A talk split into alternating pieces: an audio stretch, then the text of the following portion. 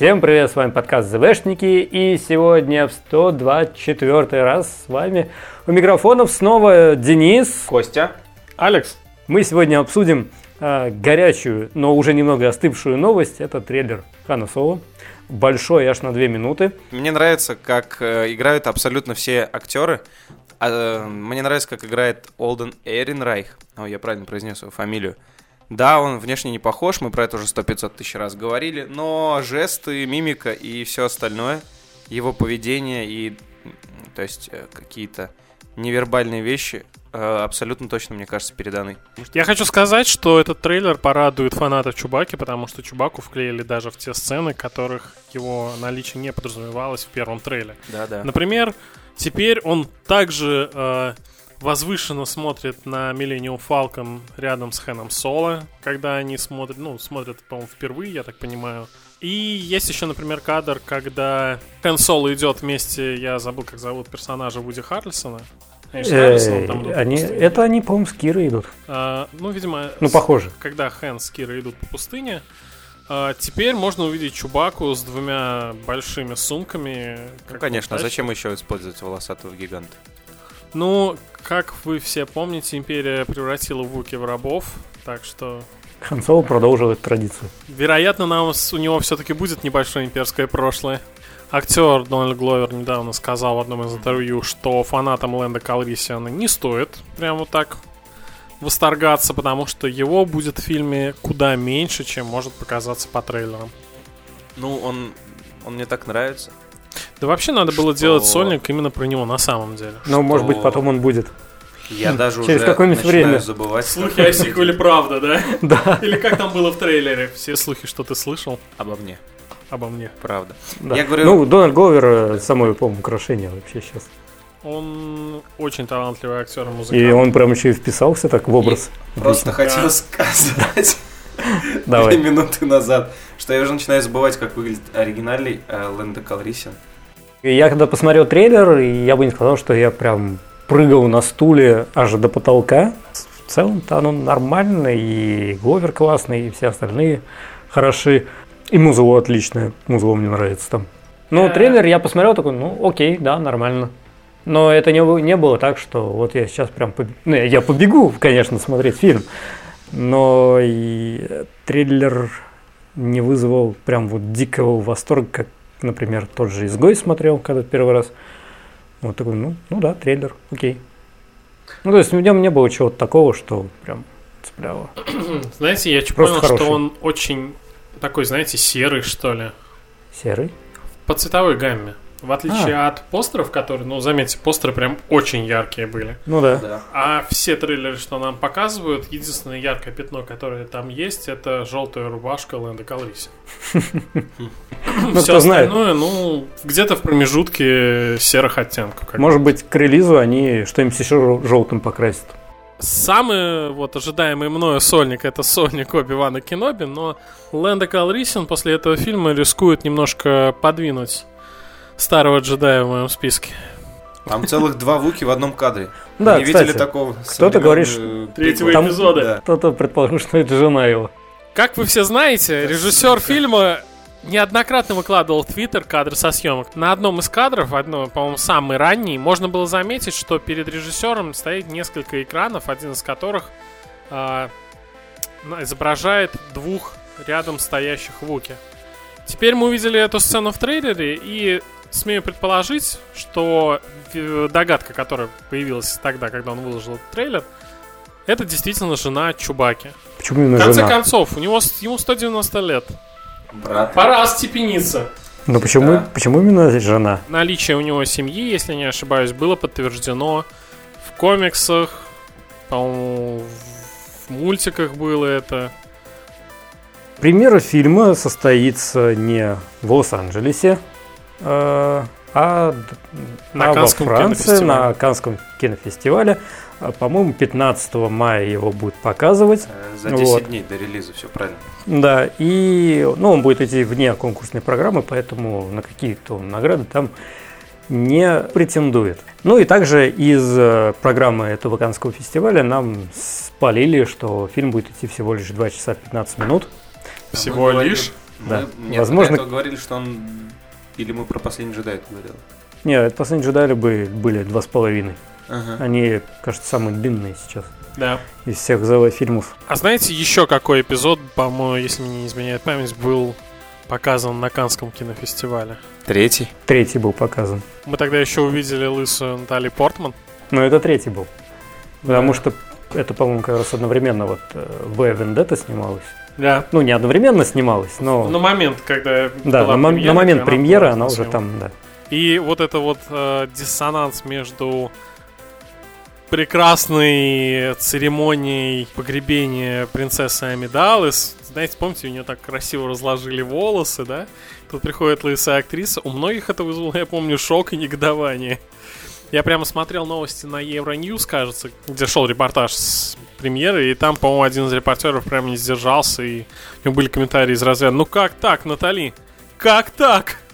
Если среди вас есть люди, которые еще играют в Battlefront 2, стало известно, что 18 апреля выйдет новое дополнение, а, вот, в рамках которых в Battlefront будут возвращены а, микротранзакции, вот, а также добавлено свыше 50 скинов для солдат и персонажей игры. Но это еще не самое главное. Самое главное то, что бу- будет запущен временный ивент, называемый «Ночь на Эндере». Его суть в том, что игроки разделятся на две команды, э, на эвоков и штурмовиков.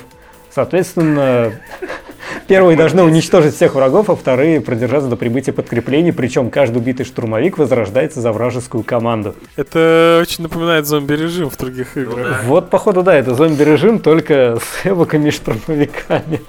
блин, они приравняли, они приравняли эвоков к зомби. Здесь вот есть один скриншот как раз с этими эвоками, они здесь очень кровожадные, честно говоря. Да, они и в фильме были ужасными монстрами. По сети гуляет э, документ где-то примерно на 600 страниц, если верить описанию, которое я видел. И в нем содержатся все идеи для Battlefront 3 и 4, но не те, которые сейчас выпускает Дайсы, а как продолжение вот тех первых Battlefront. А, ну, кажется, я натыкался на некоторые концепты. Например, одна из э, концептов для четвертого Battlefront было то, что а, просто все перевернуть, то есть Ну сделать да, темных да, люка, там, Блею и О, вот блин. это вот все. Так Ну. вот, теперь представь большущий документ, который содержит описание всего вот этого вот. Глядя Может- на этих может быть, кровожадных эвоков, Думаешь, их оттуда взяли? я думаю только о том, что жалко, что не воплотили те идеи. Ну, блин, у них еще есть время. Как бы лицензию у Electronic Arts еще никто не отбирает. Поэтому они, я думаю, еще наклепают. Вот. Ага, как они наклепали нам еще игр? Извините. А если кто-то из вас беспокоится, что ваши любимые актеры умирают, и вы больше их не сможете увидеть, хотим, так сказать, обрадовать, ну или огорчить то, что Lucasfilm подтвердил, что у них имеются цифровые копии а, всех знаменитых персонажей Звездных войн. В принципе, они могут спокойно их использовать, поэтому если вы увидите в девятом эпизоде цифровую Лею, не удивляйтесь, так все задумано. Вот. А, правда говорят, что ну, это стандартная процедура, мы их сканируем для архива и того всего. Вот. Но я не знаю, будут ли они как-то это использовать. Мне интересно, они... а, когда они первый раз отсканировали всех персонажей? И как вообще происходит э, сканирование? Вот. Тебя сажают на стул, вокруг тебя куча камер, и, соответственно, трррр, делается куча снимок, из чего создается трехмерный объект тебя. В одном из э, подкастов, куда позвали Тони Гилроя, он все-таки наконец-то хоть что-то рассказал о пересъемках изгоя 1. Возможно, у меня закончился контракт, а не разглашение. Либо он Такой, все, могу говорить, что хочу. и где хочу. И он раскрыл много интересных подробностей, например, что он не любит Звездные войны. Ну, в принципе, это хороший подход брать людей, которые не любят Звездные войны, потому что они могут Критично делать смотреть да, более на критично вещи. смотреть на вещи и делать так, как надо, а не так, как такие думают, «М, здесь, наверное, надо сделать, чтобы было вот так, потому что я фанат. Ну да, и... Здесь нужна отсылочка. Сделал, например, в частности, смерти главных персонажей более... э, Осмысленными. И... Ну, короче, такими, что они как бы больше западают в душу и типа... И вот. Ну, то есть, э, в первоначальном варианте было не очень интересно смотреть, как он заявляет. Сам.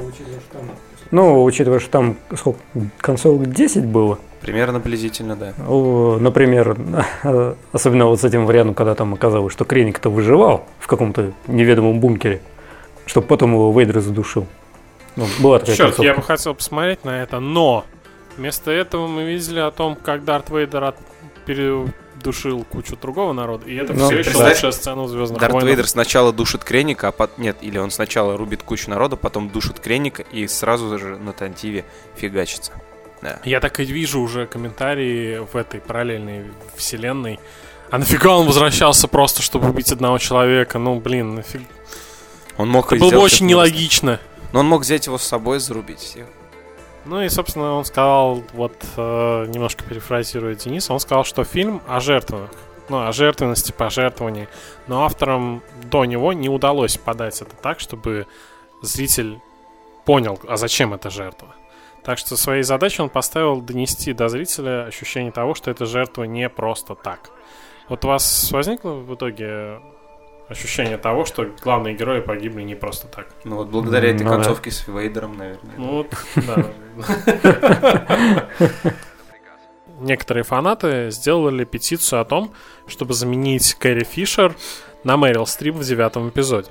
После, ты же говорил об этом уже в прошлый раз. В прошлый раз. А сейчас я хочу сказать, что э, Марк Хэмилл в одном из своих интервью сказал, что вряд ли это сработает, потому что Лея слишком прочно ассоциируется с вполне конкретной актрисой. Это не помешало авторам «Изгоя 1» вставить э, Лею в исполнении совершенно не Кэрри Фишер. Я, кстати, не помню, как зовут актрису, которую использовали в качестве модели. Поэтому Марк Хэмилл, конечно, молодец, но его мнение для Диснея, как показала практика, значит не слишком много. Там Талей появлялась буквально пару секунд, а здесь, считай, предполагается, что ну, очень большая роль должна быть. Ну, предполагалось. Сейчас-то она уже не друг... небольшая. Возможно, просто покажут как-то там со спины ее гибели или что-нибудь типа такого. С вами был подкаст ЗВшники. Не стесняйтесь своих увлечений и нас. Всем пока.